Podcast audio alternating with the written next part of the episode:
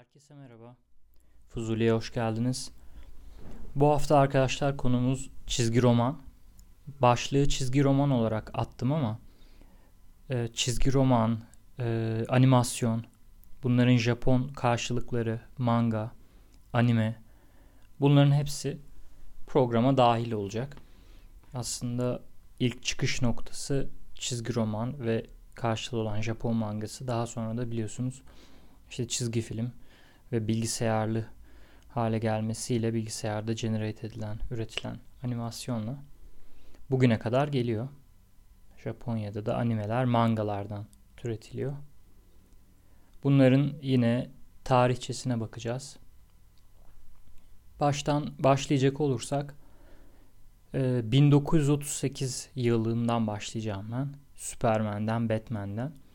Tabii ki daha önceleri de var belki 1800'lerden e, çeşitli illüstrasyonlar var. Ama ben popüler kısımdan başlayacağım bugünkü e, popüler kültüre giren süper kahramanlardan başlayacak olursak 1938 Action Comics'te Superman beliriyor. Jerry Siegel ve Joe Shuster bunun yazarı. Bu arkadaşlar bayağı red yemişler anlatmışlar. Superman vesaire böyle bir şey çizeceğiz edeceğiz. Diretiyorlar sonunda çıkarıyorlar. 1939'da Batman. O da Detective Comics'te yer alıyor. Ee, DC ismi bugünkü şirketin ismi de buradan geliyor. Detective Comics'ten. Superman e, ilk sayının kapağında yeşil bir Volkswagen'e Vosfos'u kaldırmış. Öyle görünüyor. Ee, Batman'de de kolunda birisini almış sallanarak bir yere iniyor böyle Spider-Man vari bir hareketle. 1941'de Kaptan Amerika. Yani gördüğünüz üzere bizim e, daha yeni yeni filmlerle tanıdığımız bu süper kahramanlar aslında çok eski. Bir süre e, savaştan dolayı, İkinci Dünya Savaşı'ndan dolayı duraklıyor. Popülerliğini yitiriyor çizgi roman. Bu arada 2. Dünya Savaşı demişken Kaptan Amerika'da ilk sayısında Hitler'i yumrukluyor. Baya eğlenceli. Zaten çıkış sebebi de bu. Çıkış tarihine de bakarsak. Ee, bir nevi propaganda aracı kendisi. Sonrasında duraklama yıllarından sonra 1956'da Flash geliyor. Flash'i hala e, kimse bilmez. Yani çıktığında da e, kimileri demiş olabilir işte Flash diye de böyle hızlı koşan ışık hızında bir kahraman yaratmışlar diyebilirler ama yani o da yeni yaratılmış çakma bir şey değil. Çok eski Flash'te 1956 dedik. 1960'da e, ilk toplu süper kahraman fenomeni ortaya çıkıyor.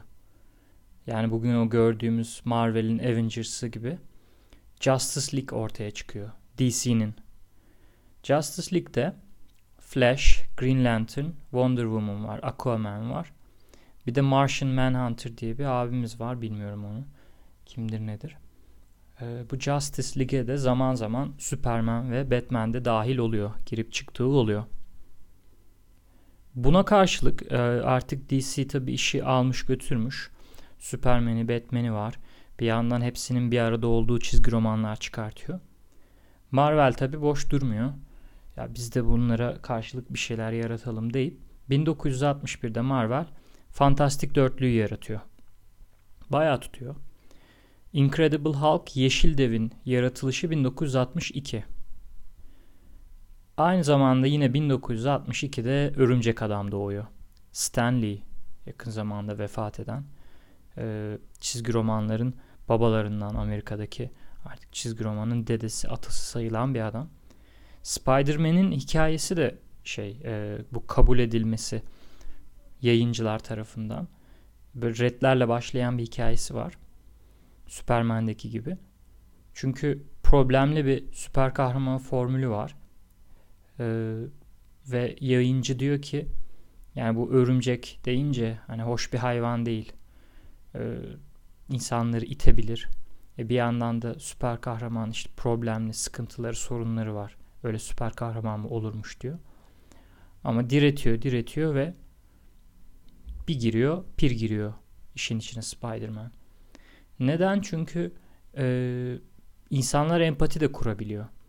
Çok ütopik bir süper kahramanla e, karakter özelliklerinizi ilintilemek çok mümkün olmayabiliyor. Ama yer yer işte Peter Parker'la e, ya da işte Bruce Banner yeşilde ve dönüşmek istemeyen bir Bruce Banner var. Onunla empati kurabilir hale geliyorsunuz. Dolayısıyla e, insan bir yerlerinden kendini o süper kahramanla özdeşleştirince daha çok seviyor. Bu formül tutuyor yani. Çizgi romanların bu şekilde kısa bir tarihçesini sundum size. Buradan e, animasyona geçeceğim. Animasyona geçerken tabii ki ilk akla gelen isim Disney, Walt Disney abimiz. 66'da vefat ediyor sanırım. Mickey Mouse var. Bunların tabii ki sembolü 1930'lu e, yıllar. 37'de ilk e, film uzun metrajlı animasyon filmi ortaya çıkıyor. Pamuk Prenses ve Yedi Cüceler. Buradan sonra Disney alıp yürüyor. Yine savaş yıllarında duraklamaları var onların da. 1955'te ilk Disneyland kuruluyor merak eden varsa. Tabii ki Disney deyince bunun karşısındaki rakibi de Amerika'da biliyorsunuz kapitalizmde her zaman rekabet bir işi birisi yapıyorsa onun karşılığında hemen biri daha bu işe giriyor. Rekabette birbirini daha iyi noktaya taşıyorlar, alıp yürüyorlar. Disney'in karşılığı da tabii ki Warner Bros. Marvel, DC ikilisi gibi. Warner Bros'ta da 1940'ta Bugs Bunny ortaya çıkıyor. Daffy Duck ortaya çıkıyor. Çocukluğumuzun çizgi filmlerinden hatırlarsınız. Daha sonra Pixar meselesi var. Bilgisayarlı döneme geçiş. Pixar'ın inanılmaz filmleri var. Hepiniz bayılıyorsunuzdur. Zaten Toy Story ile başlıyor. Bunun Incredibles'ı var. Up var. Wall-E var. Yani harika bir stüdyo. Ee, Pixar Disney'in arkadaşlar. Yani hepsi e, satın alınıyor en tepedekiler tarafından. Aynı zamanda 2009'da Marvel'i de satın alıyor Disney. Yani Pixar ve Marvel Disney'e ait. DC de Warner Bros'a ait. Bu arada aynı zamanda Harry Potter'ın filmin hakları da Warner Bros'a ait. Pixar'la devam edelim. Pixar 1979'da Lucasfilm'in e, bilgisayarlı animasyon bölümü olarak kuruluyor. Lucasfilm'in kendisi de 71'de kuruluyor. George Lucas'ı tanırsınız. Star Wars. Herkes Star Wars'la bilir. Ama e, Pixar'ın yaratan kişi olması, Pixar'ın kurulmasına öncü olan kişi olması itibariyle de çok saygıdeğer bir kişi. Pixar 79'da şirkete dönüşüyor. Pardon 71 Lucasfilm'in kuruluşu 79'da Pixar bir departman olarak Lucasfilm'in içinde oluşuyor. 86'da da şirkete dönüşüyor. Yine burada da çok ilginç bir bilgi var. Steve Jobs'ın koyduğu parayla Steve Jobs e, fonuyla giriyor buraya ve şirket haline getiriyor. Yani bugün Pixar'ın içinde arkadaşlar Pixar'ın e, kurucuları arasında George Lucas ve Steve Jobs var. 2012'de de sanırım e, şeye katılıyor. Disney'e. 2006 ya da 2012 olması lazım. Şu an notlarımda o iki tarih birbirine karışmış. Kusura bakmayın. E, pardon 2006 Pixar'ın katılışı.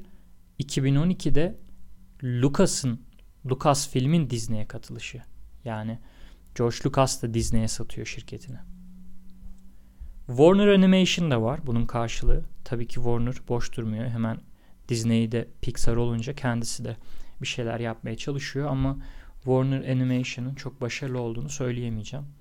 Çok kayda değer filmlerini, yapımlarını göremedim ben. Benim bildiklerim yoktu en azından. Son olarak da bu Amerika'dan bahsederken Viz Medya'dan bahsedelim. En çok e, çizgi roman satışı yapan bu pastadaki bütün paya sahip olan işte çizgi roman, animasyon vesaire basılı olan, dijital olan Disney var. Warner Bros var. Üçüncü olarak da Viz Media var. Viz Media da Japon anime ve mangalarının İngilizcelerinin dağıtımını yapan, yayınını yapan şirket, publisher. Dolayısıyla Amerika'yı bu üçü götürüyor. Viz Media, Disney ve Warner Bros götürüyor bu konuda. Buradan e, Japon kısmına geçelim. Biraz da onlardan bahsedelim. Ha bu arada geçmeden önce pardon yine son en son notlarımda gördüm. E, son bir anekdotla kapatıyorum anıyla olayla. 1998'de Sony Marvel'den süper kahramanları almak istiyor. Marvel'in sıkıntı yaşadığı yıllarmış onlar. Krizde oldu. Bir teklif sunuyor. Onun sayısını yazmamışım. Ama karşında da Marvel karşı bir teklif e, yaratarak Sony'ye diyor ki 25 milyon dolara e, Spider-Man'i istiyor Sony. 25 milyon dolara ben sana bütün süper kahramanların telif haklarını vereyim. Sony de duruyor duruyor düşünüyor. Diyor ki ben bir tek Spider-Man'i alırım. Diğer süper kahramanları kim takar diyor. İşimize yaramaz diyor. Ve e, altın yumurtlayacak olan tavuğu almaktan vazgeçiyor. Sadece bu tavuğun bir tüyünü çekip alıyor Spider-Man'i. Gerçi tüy dememek lazım Spider-Man'in artık. Spider-Man eti butu oluyor. Tavuğun bayağı büyük önemli bir kısmı. Ama neticede müthiş bir teklifi, müthiş bir fırsatı tepiyor Sony. Şimdi tekrar işte Japonlara dönelim. Bu Sony'nin diyarına. Bu teklifi kaçıran Japonlara. E, Japon animesi deyince, mangası deyince, mangası ile ilgili çok bilginiz olmayabilir ama Japon animesi bizim çocukluğumuzda ben 89 doğumluyum. Kızların izlediği Ay Savaşçısı vardı. Ben Voltron'u hatırlıyorum. Tabii ki Pokemon. Pokemon için benim okuldan kaçmışlığım var. Ee, ikinci dersin teneffüsünde çok iyi hatırlıyorum. Saat 10'a falan denk geliyordu. Sanırım 10'da yayınlanıyordu. Ondan 10'u 10.30'a kadar.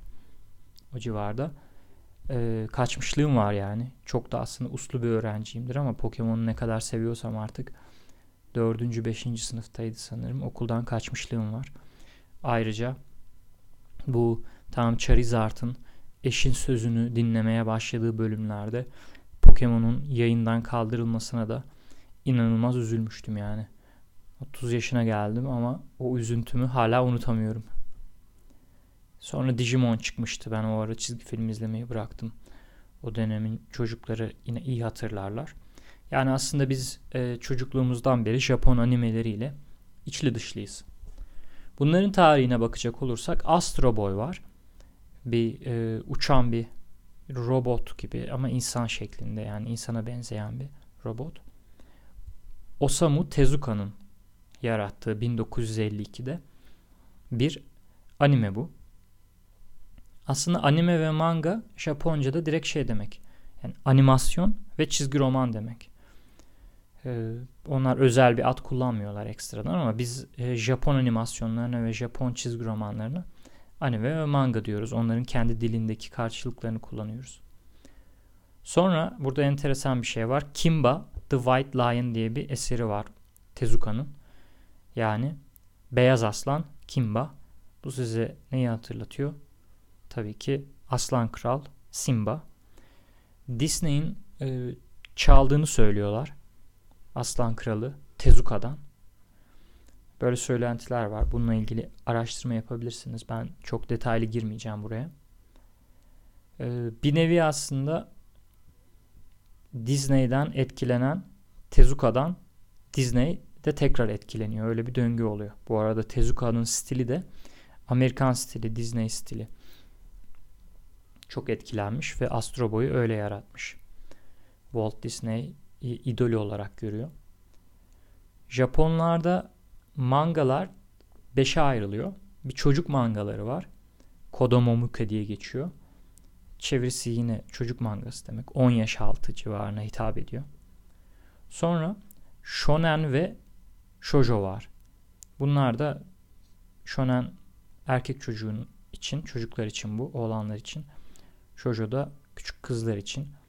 Bunlar da 10-18 yaş arasına tekabül ediyor diye düşünüyorum. Öyle not almışım ama değişiyor bu yaş aralıkları falan. Çok önemli değil ama anladınız dediğimi.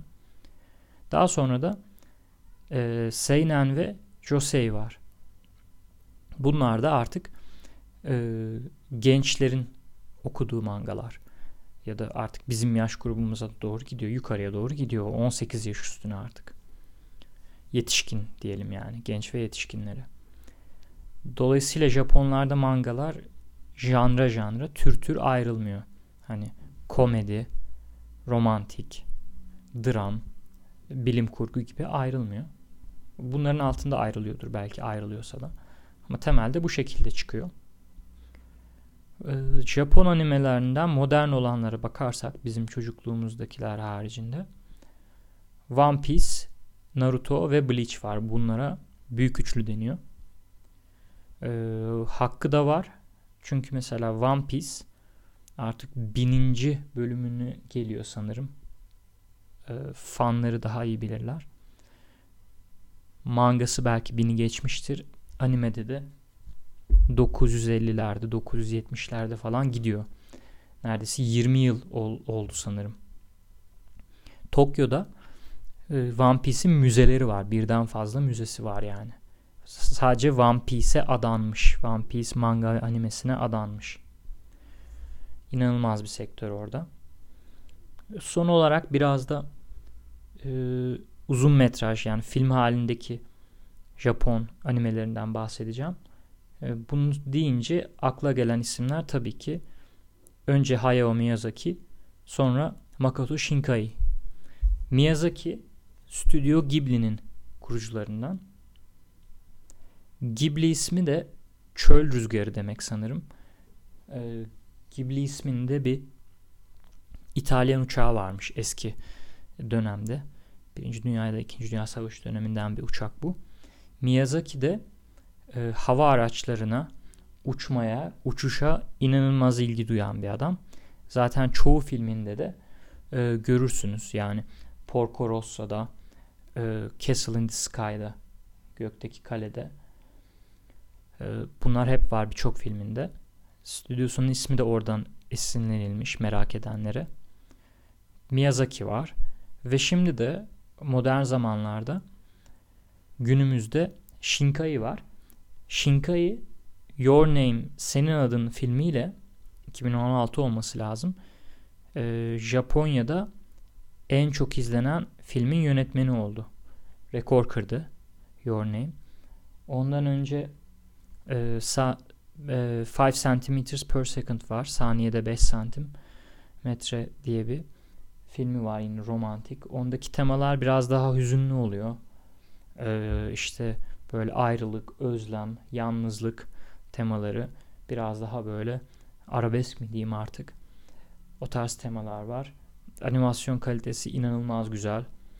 Ee, trenler çok ön planda sembol olarak hep görünüyor Shinkai filmlerinde. Shinkai'nin Weathering With You diye e, sanırım yağmuru havayı kontrol eden e, biri üstüne bir filmi daha çıktı yeni 2019'da. Öncesinde e, Garden of Words işte kelimelerin bahçesi. Bu arada Türkçe çevirilerini ben kendim şu an çeviriyorum. Asıl e, filmlerin Türkçe adları bunlar olmayabilir. İngilizce isimleriyle kaydetmiştim. E, bunlar var. Ben e, bu program için aldığım notlar bu şekilde. E, bir şekilde size e, keywordler vermek istedim. Anahtar kelimeler. Bazılarını bilmiyorsunuzdur belki. izlersiniz, okursunuz. Böyle kapatmadan önce ben bir de en son Full Metal Alchemist'e selam çakmak istiyorum. Bu aralar mangasını okuyorum. Animesini de daha önce izlemiştim. Benim favorim Gönlümde Yatan Aslan Full Metal Alchemist. Animesi 52 bölüm sadece. Tavsiye ederim. 1000 bölüm falan değil yani korkmayın One Piece gibi. Ee, benim için çok özel. Çok sevdiğim. Sade tertemiz. Süper bir anime ve manga arkadaşlar. Mangası da çok keyifli. Kendinize iyi bakın. İyi günler.